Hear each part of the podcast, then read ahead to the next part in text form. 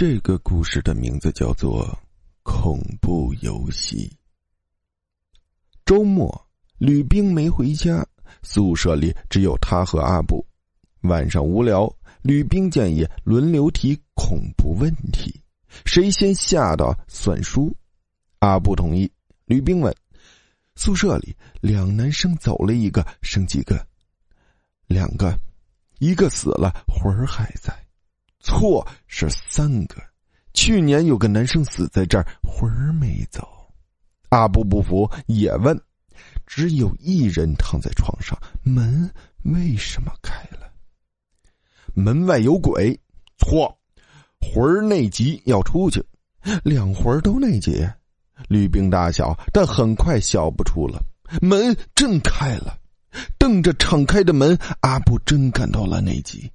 吕冰先回过神，我看答案应该是门被风吹开，你刚好内急。等我解了急再说吧。阿布憋红了脸，下床奔了出去。吕冰一人躺在床上，忽然在阿布床前看到一双鞋。阿布没穿鞋，还是？吕冰忽觉得后背有些发凉，决定出去看看。外面根本没风。吕冰心里直发毛，没风，门谁开的？南侧里六扇小门都关着。吕冰走向第一扇，一咬牙打开，没人。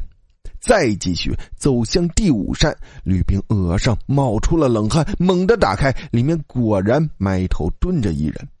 吕冰颤声道：“是阿布吗？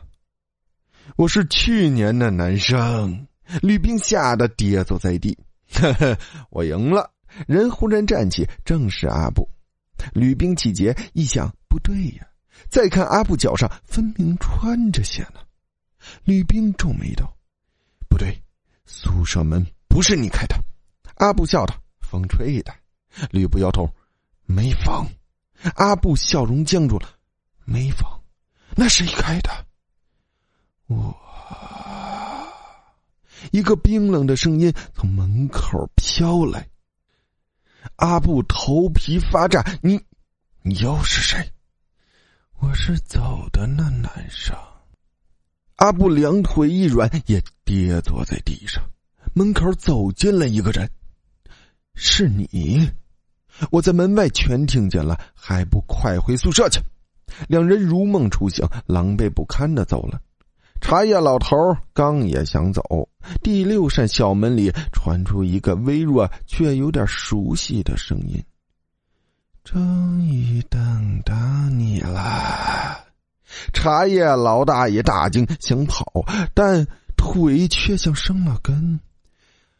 我才是去年那男生，我有心脏病。去年也是半夜内急出来，你却一声不吭蹲在里面，把我。茶叶老头痴痴的，我记得你，当时你你只是吓晕了，没听说你已经。没有回音。第六扇小门开始慢慢的推开，茶叶老头瞪大了双眼，死死盯着从里面走出的人。身为茶叶的，就这么喜欢和学生开这种玩笑。去年为此差点出事你还不吸取教训？